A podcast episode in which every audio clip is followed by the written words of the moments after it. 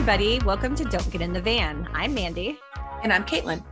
And today, Caitlin has a surprise for all of us because I have no idea what we're talking about. And I actually think this is pretty fun to not know, since we both are very, very on top of true crime and know a lot of these cases. It's just kind of fun to see what she's going to bring us. So, Caitlin, what do you have for us today? So today we're going to be talking about Timothy Krajcir.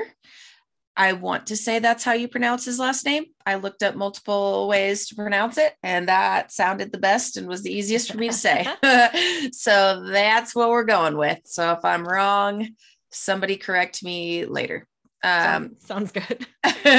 All right. So Krajcir was born Timothy Wayne McBride in West Mahoney Township, Pennsylvania, to Charles McBride and Fern Yost on November twenty-eighth, nineteen forty-four. In nineteen forty-five, when Timothy was around a year old, his father abandoned the family, leaving Yost to raise him on her own. And uh, in nineteen forty-nine or nineteen fifty, when Timothy was either five or six years old, Yost met and married Bernie Krajcir. So we're going to go ahead and get jump right into some early criminal deviant behaviors, because uh, he didn't really waste much time.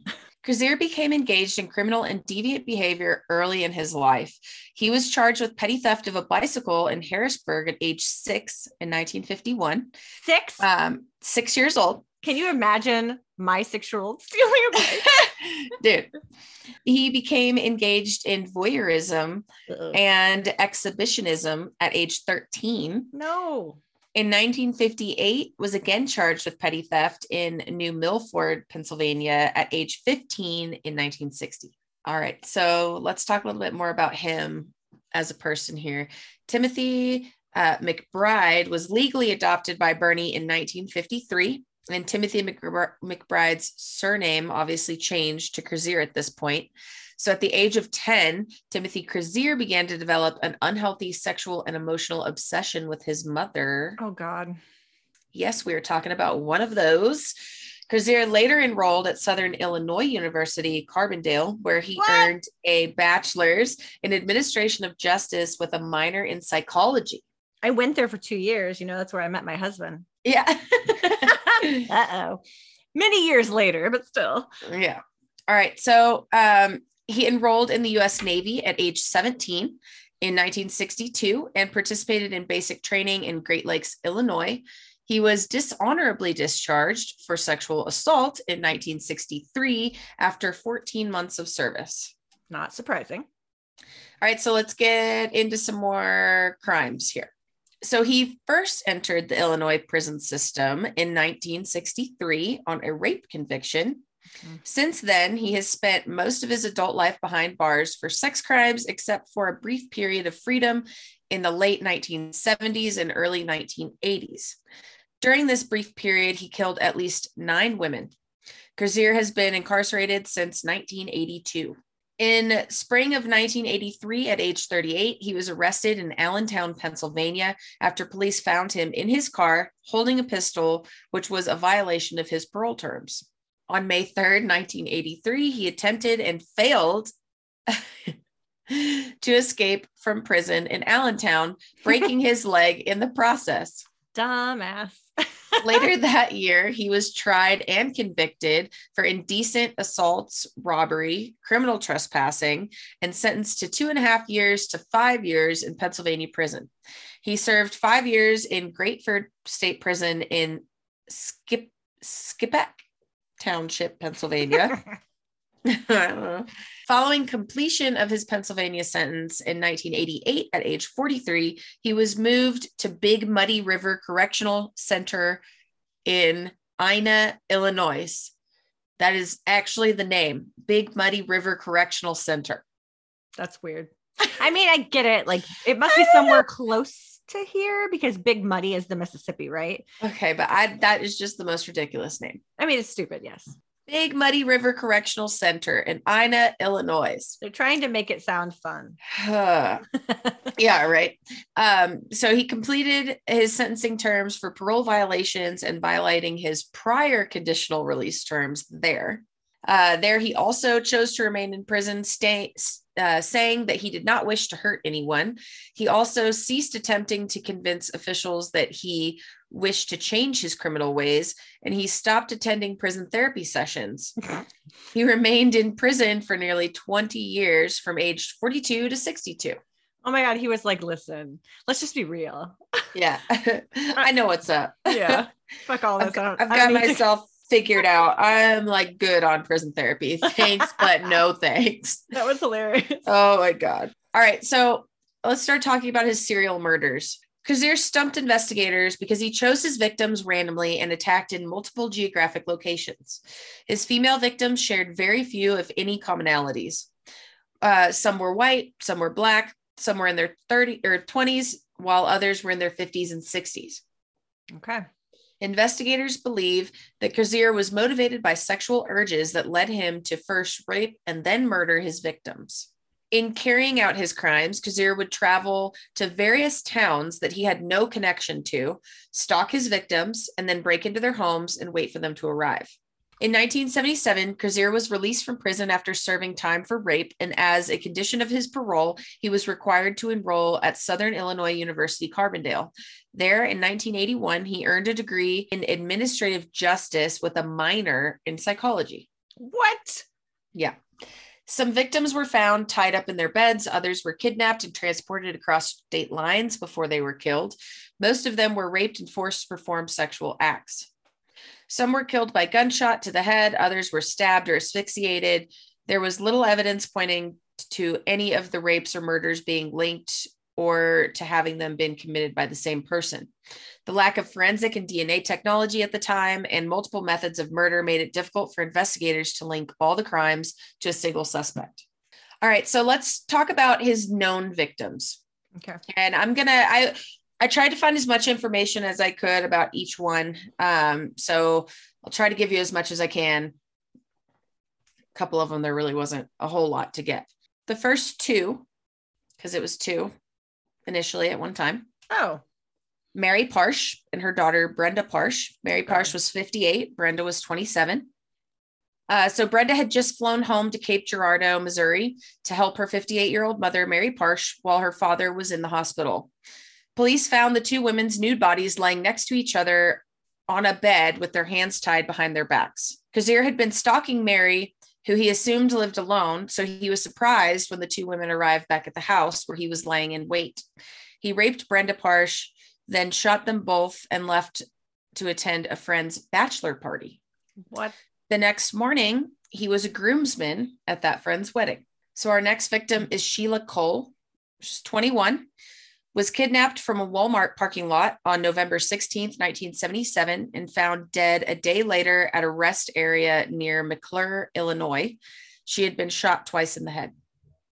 The next one is Virginia Lee Witt, fifty-one, was found dead at her Marion home by her husband, David Witt, on May twelfth, nineteen seventy-eight. She'd been strangled to death and suffered a severe knife wound.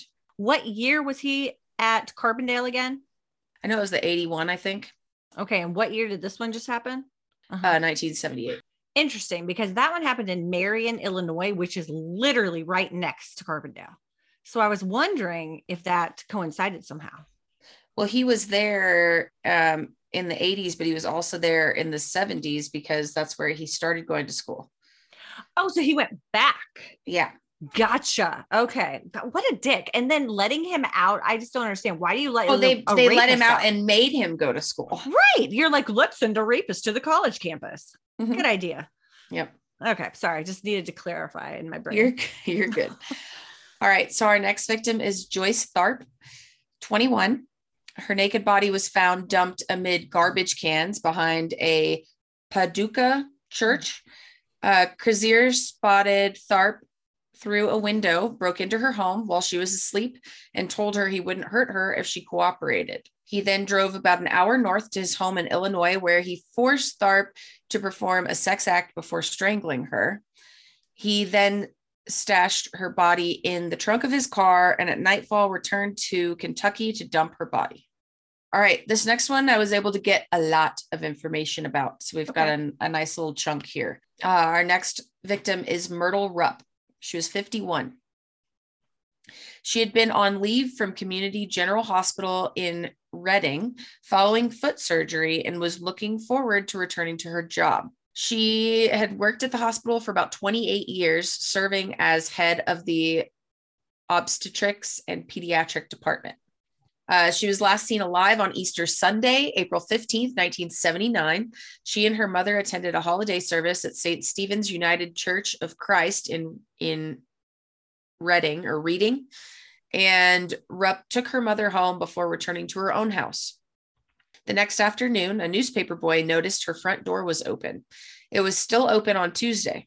So a neighbor, obviously alarmed by this, went inside and found her nude body on her bed. Her hands and feet were bound. She was raped and killed inside her home on Fifth Avenue in Temple on April seventeenth, nineteen seventy-nine. Investigators determined that Rupp was probably killed on April sixteenth between nine thirty a.m. and two thirty p.m., just as she was starting to a load of laundry. Police believe her killing was connected uh, to the break-in a week earlier. An autopsy revealed Rupp had been tied and strangled with a drapery cord, and she had been raped. A key piece of evidence was her white bedspread, which was examined at the state police lab, but D N A testing was not part of detest- detective work until the nineteen eighties, late nineteen eighties. The bedspread was still in the crime lab in May two thousand six when state police Corporal William Moyer began a review of cold cases. In December two thousand six, all evidence in the case was sent to a state police crime lab in Bethlehem. About nine months later, the lab testing revealed a stain on the bedspread, which was then forwarded to the police's state D N A lab in Greensburg for testing. The D N A sample from Rupp's bedspread matched Krajcir, whose D N A information was now in nationwide evidence banks. Krajcir told officers, "I did it." He said he had chosen Rupp by chance. He was peeping into windows and saw her inside. The house was locked, so he decided he'd come back another time to sexually assault her. The next day, he broke in through the front door with no one home. He cut the phone line and wandered around. Krajcir said he laid on top of Rupp's bed and waited. When Rupp came home, he heard her talking with someone, so he fled. A week later, Krajcir returned with a fake police badge. He knocked, and when Rupp answered, he said he was a police officer investigating the burglary from, a, from the previous week. Rupp invited him inside. After talking a few minutes, he pulled a knife, directed her to the bedroom, and ordered her to remove her clothes. Krajcir said he raped her, but was unsure what he used to tie her up or strangle her. He said he did not know why he killed Rupp, but added she didn't deserve to die. Oh, okay. Yeah, okay. So our next victim is Ida White, seventy-two. White was found with multiple stab wounds on September seventh, nineteen eighty-one in Mount Vernon, Illinois. She was transported to the hospital in serious condition. Her neighbor had heard her screams and came to Ida's home. The elderly woman was in her bathtub with multiple stab wounds to her abdomen. The neighbor saw the perpetrator leave through the bathroom window. Ida later died at the hospital from her injuries. The neighbor described the per- perpetrator as a black male with a rough face and facial hair. Police were quick to identify a suspect. A man named Grover Thompson was found sleeping across the street at the local post office. He was taken in for questioning and put in a lineup. The lineup was mishandled as Grover was the only suspect shown to the witness. The witness reluctantly identified him, although his clothing did not match the description. There were other issues with the case. Grover had a disabled leg, yet authorities believed he had jumped out of a window uh, and down five feet.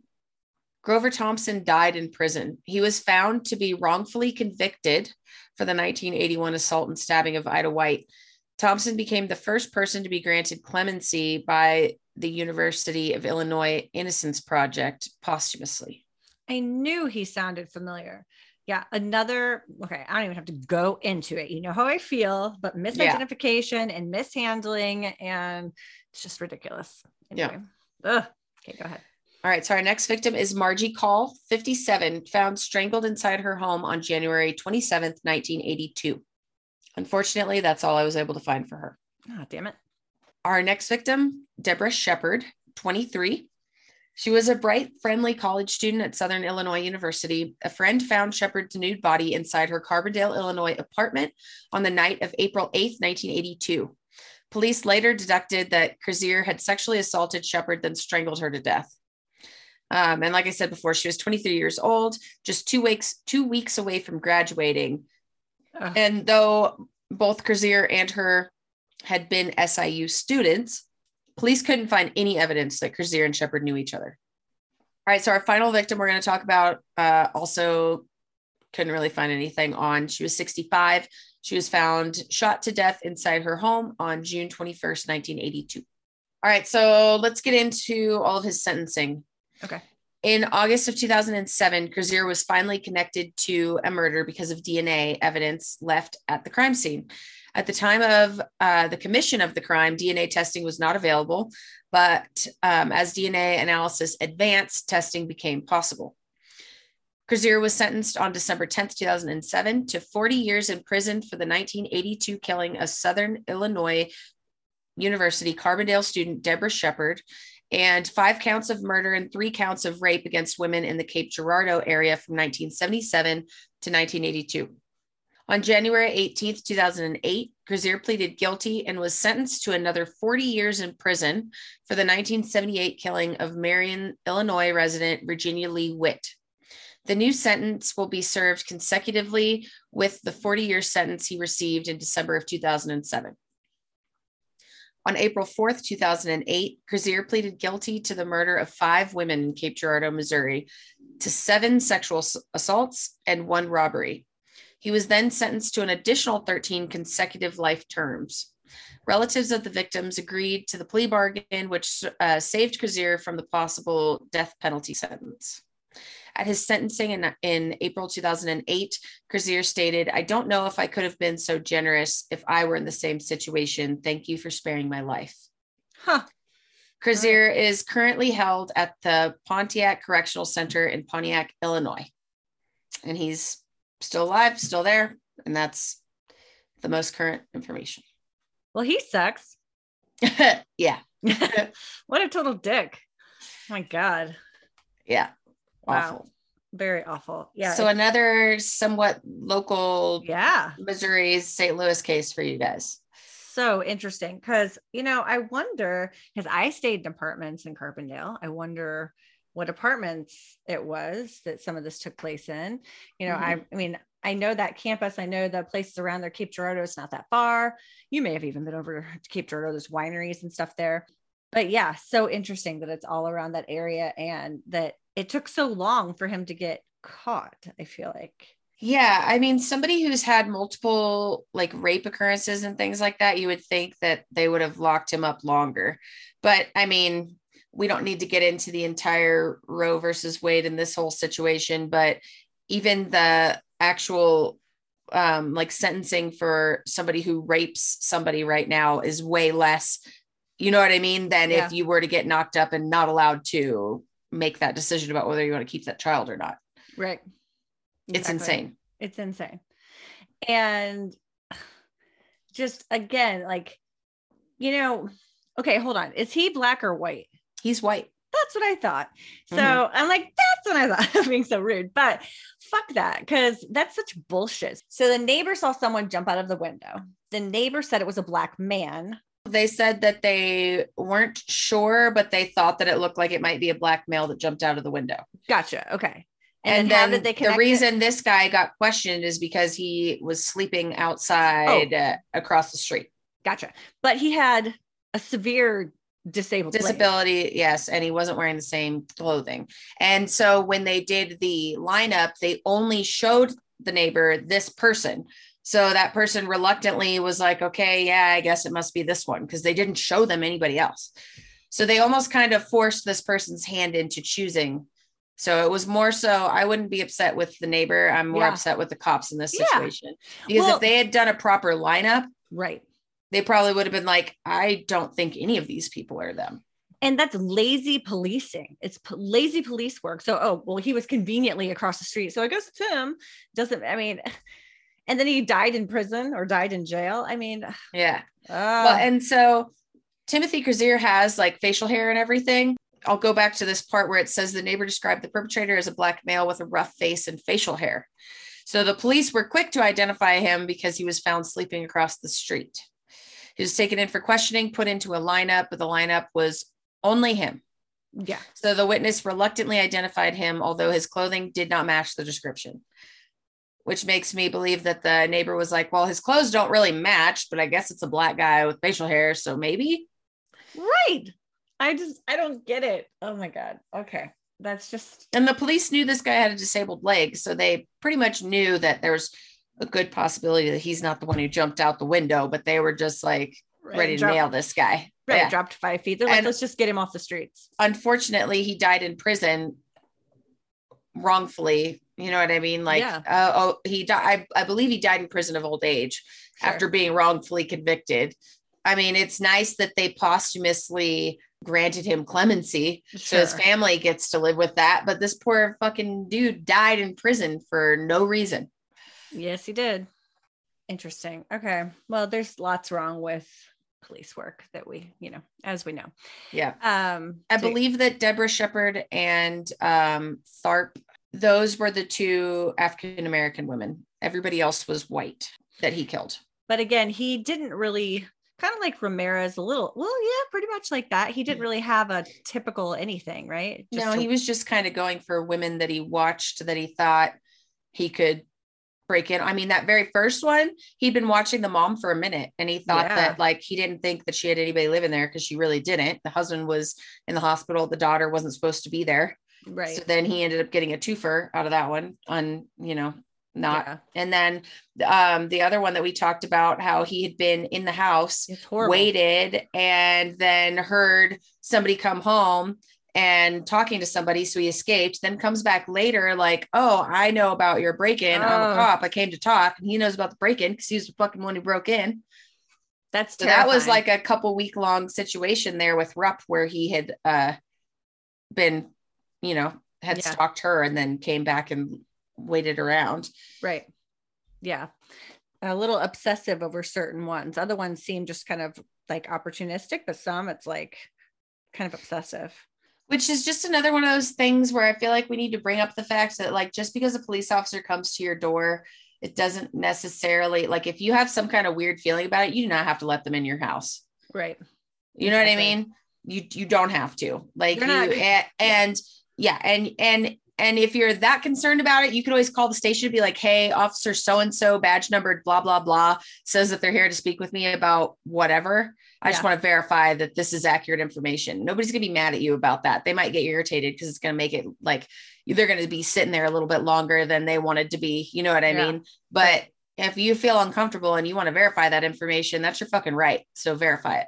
Agreed. And don't just let somebody into your house. No, step outside your house. Cop, cop or not. I don't give a fuck. No police officers walking in my fucking house. I don't care. Sorry. No. Yeah. You got a warrant. You're not coming in. I know. So I was going to say, get a warrant. Yep. You got a warrant. You can come in and talk to me. Otherwise we're, we're talking outside this front door where all my fucking neighbors can see you. Yeah, exactly. Just in case. Yeah. Cause I don't trust any. I don't trust anybody. No one. I trust no one. Yeah. You made me snort. Okay. That's oh, all right. Well, yeah. Okay. Good, good uh, case. Thank you for sharing. Yeah. You want to move on to trivia? Anytime. Sure. Okay.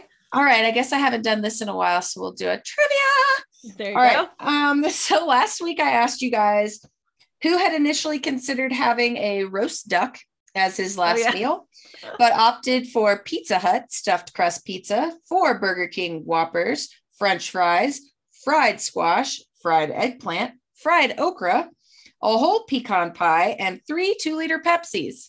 Dude. And the answer was Marion Albert Pruitt. Marion Albert Pruitt, you are fucking weird. Yeah. I'm sure he's weird for other reasons, but holy shit balls, right. That was a lot of stuff. Well, just to keep on theme, because you guys know how much I love these last meals. They're so funny. I've got another one for you. Wait. So... did anybody answer the, that one right? I don't believe so, but I think that I fucked up and I don't think I posted the actual trivia this week. All right. Well, there you go. That was I think I a- forgot to post it on Instagram, but you know, you guys don't have to wait for me to post it. You can just message us when you listen to the episode. Like I know you all listen to these episodes. Absolutely. This week's question is, who requested a last meal of a twenty-one piece bucket of Kentucky Fried Chicken, two large Domino's pizzas with oh. no, with no anchovies, a bag of jelly beans, a six pack of Pepsi, and a pack of Camel cigarettes. Wow. Okay. And I'm not going to lie to you guys. I'm pretty sure I got a couple more of these last meal questions because I got uh, down a rabbit hole and that's where we landed. So I think they're hilarious. They're my favorite. I love seeing I love what it. Somebody's like, I'm going to be dead tomorrow. I have to eat this. Yeah. Yeah. This is what I have to have. Yeah. Give me all of it. I love it. I really wish I knew how much they actually ate of it though, because that's a shit ton. Oh, I know. If we could find, yeah, the, like how much people actually consumed of these things, because like, I mean, fuck it. If you're about to get lethal injection, who cares? Eat till you're sick. Yeah. It doesn't matter. Yeah, yeah, exactly. Doesn't. Like eat, throw it up a little bit, eat some more, fucking puke and rally. Let's go. Like I'm about yeah. to die. Who cares? You don't have to deal with the cleanup later. Exactly. So gross. Could be like your last little F U to the fucking correctional officers. You know what exactly. I mean? Exactly. Yep. Clean up this shit show. Yeah. Possibly. I literally. mean, because I know I would order way more food than I can actually eat. I have oh, yeah. the stomach of a fucking tiny bird. So I would just like eat as much as I could, probably throw up in the corner and then eat more. And then I'd probably just keep doing that so that I could fucking eat as much of it as possible, to be completely honest with you. Oh my God. That's I'm just saying.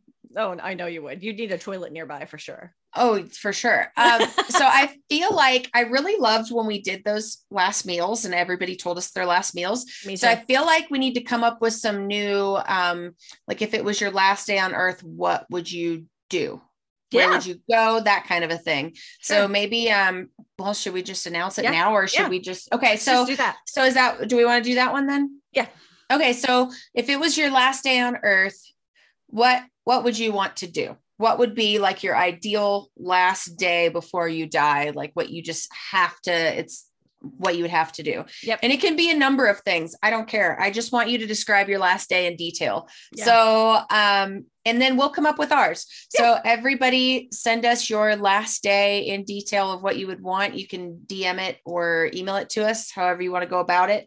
And Uh, maybe we'll leave this one open for like yeah. one or two episodes and that yeah. way we'll come back to it later. Yep. That sounds good. Cool. That's fun. Okay. Cool. Okay. Yeah. Come up with those. Cause I just, I love seeing what all of our listeners come up with as far as these kinds of things. Like the last meal one was so fun and I'm yeah. tempted to do it again and be like, anybody who didn't answer, answer. We want more. Mm-hmm. Absolutely. Yeah, Cause absolutely. I think I would probably change mine if oh, we yeah. did it again. Like it, it would probably be different. Yeah, for sure. So there's so that. Oh, I also want to announce, which I don't know if we announced this last week or not, but we have officially been a podcast for a year. Woohoo! So our podcast uh, one year birthday was August twenty-third. And we just want to shout out all of our amazing listeners, everybody who's been so active and uh, vocal on our pages. And um, thank you guys so much for listening. We've had so much fun and we're so stoked to bring you guys another year of true crime. Absolutely. Yay. I will. Yay. With that, thanks guys for listening. Thank you for your support, rate, review, share, whatever um, suits your fancy. Mm-hmm. And yeah, and we'll catch you next time. So as always, remember, don't, don't get in, get in a van.